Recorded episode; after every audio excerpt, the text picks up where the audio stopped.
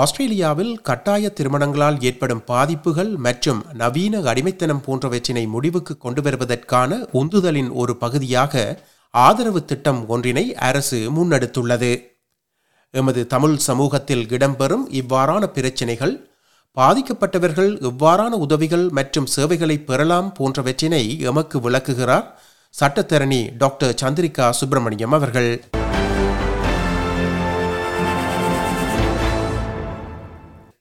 வணக்கம் டாக்டர் சந்திரிகா சுப்பிரமணியம். வணக்கம் பிரபாகரன்.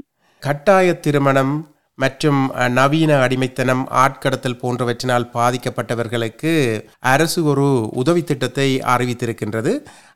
அதை பற்றி பேச போகின்றோம். முதலில் அந்த உதவி திட்டம் என்ன என்று கூறுங்களேன். இப்ப அண்மையில் தான் இது கொண்டு வரப்பட்டது. அதாவது ஆஸ்திரேலியாவில் நவீன அடிமைத்தனத்தை முடிவுக்கு கொண்டு வருவதற்கான அந்த முயற்சியின் ஒரு பகுதியாகத்தான் இது கொண்டு வரப்பட்டிருக்கின்றது. குறிப்பாக ஒரு சில நாடுகளிலிருந்து கட்டாய திருமணங்களால் பெண்கள் அழைத்து வரப்பட்டு சில சமயம் ஆண்களும் அழைத்து வரப்பட்டு அவர்கள் வந்து ஒரு பாண்டட் லேபர் என்று சொல்லக்கூடிய அதாவது ஒரு அஹ், வேலை வாய்ப்புகளை அவர்களுக்கு கொடுத்து அவர்களை அடிமையாக வைத்திருக்கும் பல சமூகங்கள் இயங்கிக் கொண்டிருக்கின்ற காரணத்தினால் இந்த சட்டத்திற்கான தேவை கொண்டு வரப்பட்டது. மாடர்ன் ஸ்லேவரி என்று சொல்லக்கூடிய நவீன அடிமைத்தனம் அது.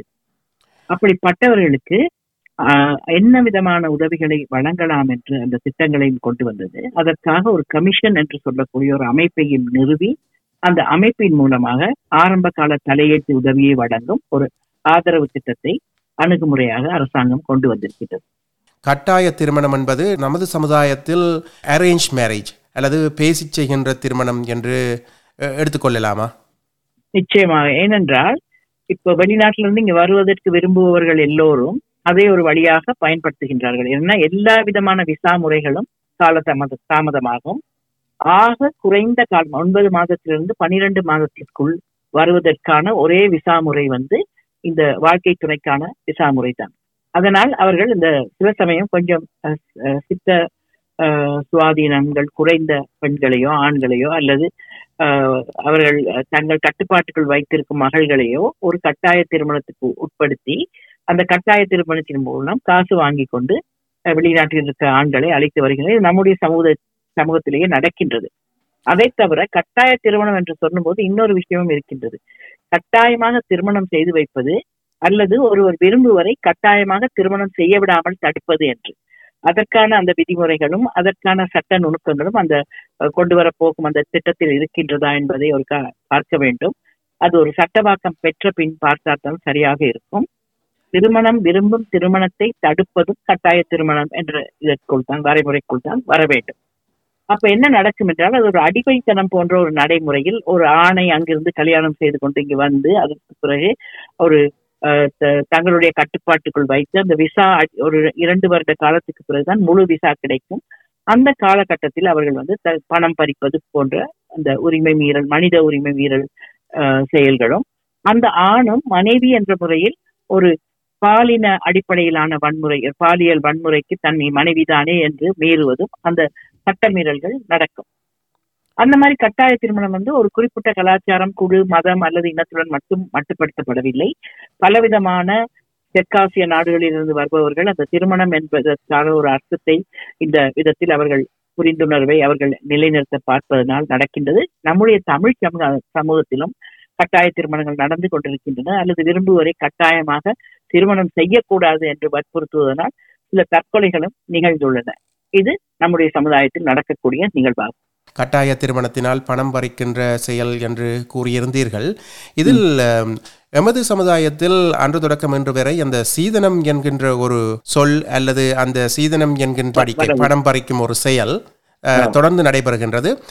அதுவும் இதற்குள் உள்ளடக்கப்படுகின்றதா இந்த புதிய உதவி நடக்குது என்று சொன்னால் இப்போது என்ன நடக்கின்றது என்று சொன்னால் பெண்கள் பணம் கொடுத்து திருமணம் செய்து கொண்ட அந்த சீதன நிலை மாறி வெளிநாட்டுக்கு வர வேண்டும் என்றால் நீ ஒரு ஐம்பது லட்சம் எங்களுக்கு கொடு.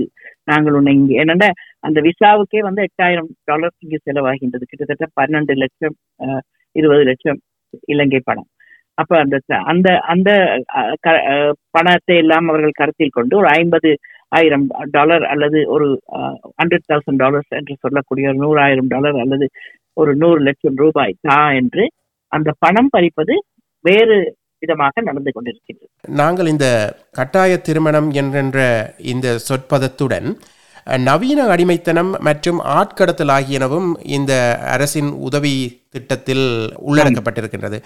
அதை பற்றி சொல்லுங்களேன். அது எவ்வாறு நவீன அடிமைத்தனத்தின் ஒரு பகுதியாகத்தான் இந்த கட்டாய திருப்பண அந்த சிறப்பு ஆதரவு திட்டத்திற்கு பன்னிரண்டு புள்ளி ஒரு மில்லியன் டாலரை அரசு ஒதுக்கி இருக்கின்றது ஏனென்றால் நிறைய சமூகங்களில் அவர்கள் ஆட்களை கடத்துவதற்காக அந்த முறையை கையாண்டு இங்கு கொண்டு வந்து அவர்களுடைய தொழில்களில் ஈடுபடுத்தி அல்லது அவர்கள் வைத்திருக்கக்கூடிய தயாரிப்பு நிறுவனங்களில் அவர்களை அடிமையாக வைத்திருந்து அவர்களுக்கு மொழி அறிவு இல்லாததனால் அது அந்த அந்த விசாவின் தாற்பயங்களை புரிந்து கொள்ளாமல் காலம் தோறும் அவர்களுக்கு அடிமையாக வேலை செய்யக்கூடிய ஒரு நிலையில் பெண்களையோ ஆண்களையோ வைத்திருக்கின்றார்கள்.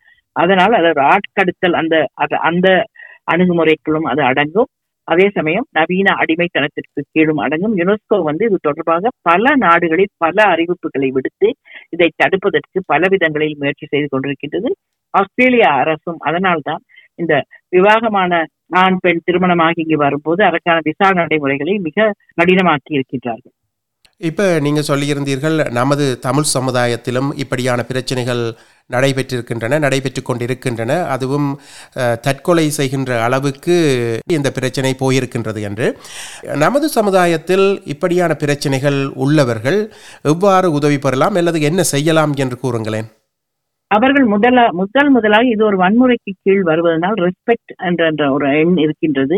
அந்த எண்ணுக்கு தொடர்பு கொண்டு என்னை வீட்டில் வந்து என்னை வற்புறுத்தி இந்த திருமணத்தை செய்ய சொல்லுகின்றார்கள் அல்லது என்னை வற்புறுத்தி இந்த திருமணத்தை செய்ய வேண்டாம் ஒரு ஒரு பெண் பதினெட்டு வயதிற்கு மேல் தான் விரும்புவரை திருமணம் செய்ய விடாவிட்டால் அது உண்மையில் மனித உரிமை மீறலாகும்.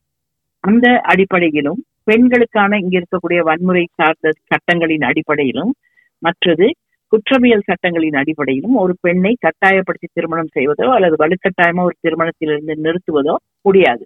அவர்கள் அந்த காலகட்டத்தில் அதற்கான நிறைய தொடர்பு எண்கள் இருக்கின்றன. ஜெய்வி ரெஸ்பெக்ட் என்று சொல்லக்கூடிய நண்பர் எண்கள் எல்லாம் இருக்கின்றன. அல்லது அண்மை அண்மையில் இருக்கக்கூடிய ஒரு சமூக நல மையத்தை அணுகி அவர்களுடன் பேசினால் அதற்கான உதவிகள் கிடைக்கும். இப்ப புதிதாக திருமணம் செய்து இங்கே குடியேறி வந்தவர்கள் அல்லது இங்குள்ள ஒருவர் வேறு அஹ், நாட்டில் அதாவது இலங்கையில் குறிப்பாக ஒரு பெண்ணையோ அல்லது ஆணையோ திருமணம் செய்து இங்கு வரவழைத்து வாழ்ந்து கொண்டிருப்பவர்களுக்கிடையில் அநேகமாக பிரச்சனைகள் வருவது வழக்கமாக நமது சமுதாயத்தில் கூறப்படுகின்றது. அப்படிப்பட்டவர்களுக்கு உங்களுடைய ஆலோசனை என்ன? அப்படியான பிரச்சனைகள் உள்ளவர்கள் என்ன செய்ய வேண்டும்? அப்படியான பிரச்சனைகள் இப்ப நிறைய பேர் வந்து திருமணம் ஆகி வந்து வந்த அன்றே கணவன் வந்து தனக்கு எனக்கு உன்னை பிடிக்கவில்லை என்று அனுப்பிய ஆஹ், பெண்களும் இருக்கின்றார்கள். அல்லது கொஞ்ச காலம் வாழ்ந்து விட்டு வெளியேற்றுபவர்களும் இருக்கின்றார்கள். அவர்கள் கொஞ்ச காலம் இருக்கும்போதே வேறொரு பெண்ணோடு தொடர்பு வைத்துக் கொண்டு இந்த பெண்ணை அலட்சியப்படுத்தும் அந்த நிகழ்வுகளும் இருக்கின்றன. இப்படி விதவிதமாக அவர்களுடைய மூளைகள் வேலை செய்து பெண்களை எப்படியெல்லாம் துன்புறுத்தலாம் என்று ஒரு சில கணவர்கள் இருக்கின்றார்கள். இது நீங்கள் கூறுவதெல்லாம் நமது தமிழ் சமுதாயத்தில் நடந்தவற்றைத்தான் நடக்கின்றது நடக்கின்றது நடக்கின்றது. கணவன் வந்து கட்டாயமாக வலுக்கட்டாயமாக உடலுறவுக்கு அழைப்பதே இந்த ஊரில் ஒரு சட்டத்துக்கு புறம்பான ஒன்றாகும். அதாவது இருவரும் அந்த சம்மதத்துடன் தான் ஒரு உறவில் இருக்க முடியுமே தவிர மனைவிக்கு பிடிக்கவில்லை என்றால் கணவன் அதை வற்புறுத்த முடியாது. இது நாங்கள் எங்களுடைய பழைய கால ஒரு அணுகுமுறை என்பதை கணவன் தானே கணவன் கூப்பிட்டால் எப்போதும் போக வேண்டும் என்று நான் சொல்ல முடியாது. அப்ப அதற்கென்றுதான் இந்த டிவி ஹெல்ப் லைன் என்று வைத்திருக்கிறார்கள் டொமஸ்டிக் வயலன்ஸ் ஹெல்ப்லைன் என்று. அவர்கள் வந்து கட்டாயம் அந்த அது தொடர்பான அணுகுமுறைகளை எடுத்து அந்த உதவிகளை தந்து தற்சமயம் அந்த பெண்ணுக்கு அந்த வீட்டில் வாழ இடம் இல்லை என்று சொன்னால் முதலில் அவர் வாழ்வதற்கான ஒரு இடத்தை கண்டுபிடித்து சென்ட்ரலிங்க் என்று சொல்லக்கூடிய நலன்புரி அந்த திட்டங்களின் கீழ் பணங்களை வாங்கி கொடுத்து பிள்ளைகள் எதுவும் இருந்தால் அவர்கள் படிப்பதற்கு செய்வதற்கான உதவிகள் எல்லாம் அரசாங்கத்திலிருந்து கிடைக்கக்கூடிய அனைத்து சலுகைகளையும் அவர்கள் பெற்று கட்டாய திருமணத்தினால் ஆம், ஒரு ஆணோ பெண்ணோ அவதிப்படுகின்றார் அல்லது நவீன அடிமைத்தனம் அல்லது ஆட்கடத்தல் போன்ற சம்பவங்கள் நடைபெறுவதை ஒரு அயலவரோ அல்லது உற்றார் உறவினர்களோ பார்க்க நேர்ந்தால் அல்லது விளங்கிக் கொண்டால் அவர்களும் இந்த அமைப்புகளிடம் முறையிட வேண்டும். அதை தவிர அந்த ஒரு பள்ளியில் இருக்கக்கூடிய ஆசிரியர் அந்த பிள்ளை அங்க படிக்கும் பிள்ளை தன் வீட்டில் நடக்கும் ஒரு பிரச்சனையை காரணமாக ஏதாவது ஒரு அறி அறிகுறியை காட்டினால் அல்லது அந்த சாதிமார் யாராவது அவர்கள் ஒரு ம- மருத்துவமனையில் இருப்பவர்கள் கண்டுபிடித்தால் அல்லது மருத்துவர் அல்லது சட்ட நிபுணர்களிடம் வரும்போது இந்த மாதிரி நிலைகளில் வந்து ஏதாவது பிரச்சனைகள் இருக்கின்றால் ரிப்போர்ட்டிங் டியூட்டி என்று சொல்லக்கூடிய நாங்கள் கட்டாயம் அதை அரசுக்கு தெரிவித்தே ஆக வேண்டும். இல்லாவிட்டால் எங்களுக்கு ஒன்பதிலிருந்து பன்னிரெண்டாயிரம் டாலர் வரை அதற்கான ஃபைன் என்று சொல்லக்கூடிய அந்த கட்டணத்தை நாங்கள் கட்ட வேண்டும். ஏனென்றால் இந்த நிலை வந்து தெரிந்த எவரும் வந்து அரசாங்கத்துக்கு தெரிவிக்க வேண்டும். ஒரு பொன் ஒரு பெண் வன்முறைக்கு ஆட்படுத்தப்படுகின்றார் என்பதை சொல்ல வேண்டிய கட்டாயம் இருக்கின்றது. பக்கத்தில் இருப்பவர்கள் அல்லது வெளியில் இருப்பவர்கள் யார் என்றாலும் இது குறித்து தெரிவிக்கலாம். தெரிவிப்பவர்களின் அந்த ஐடென்டிட்டி அது வந்து கன்ஃபிடென்ஷியலாக பிரத்யேகமாக வைத்திருப்பார்கள். அவர்கள் அவர்கள் பற்றி எந்த தகவலும் தெரிவிக்கப்பட மாட்டார் மிகவும் நன்றி டாக்டர் சந்திரிகா சுப்பிரமணியம். தகவல்களை எம்முடன் பகிர்ந்து கொண்டமைக்காக எஸ்பிஎஸ் தமிழ் ஒலிபரப்பின் சார்பில் மனமார்ந்த நன்றிகள். மீண்டும் பெரிதொரு நிகழ்ச்சியில் சந்திப்போம். நன்றி மகேஸ்வரன் பிரபாகரன். இந்த வாய்ப்புக்கு நன்றி.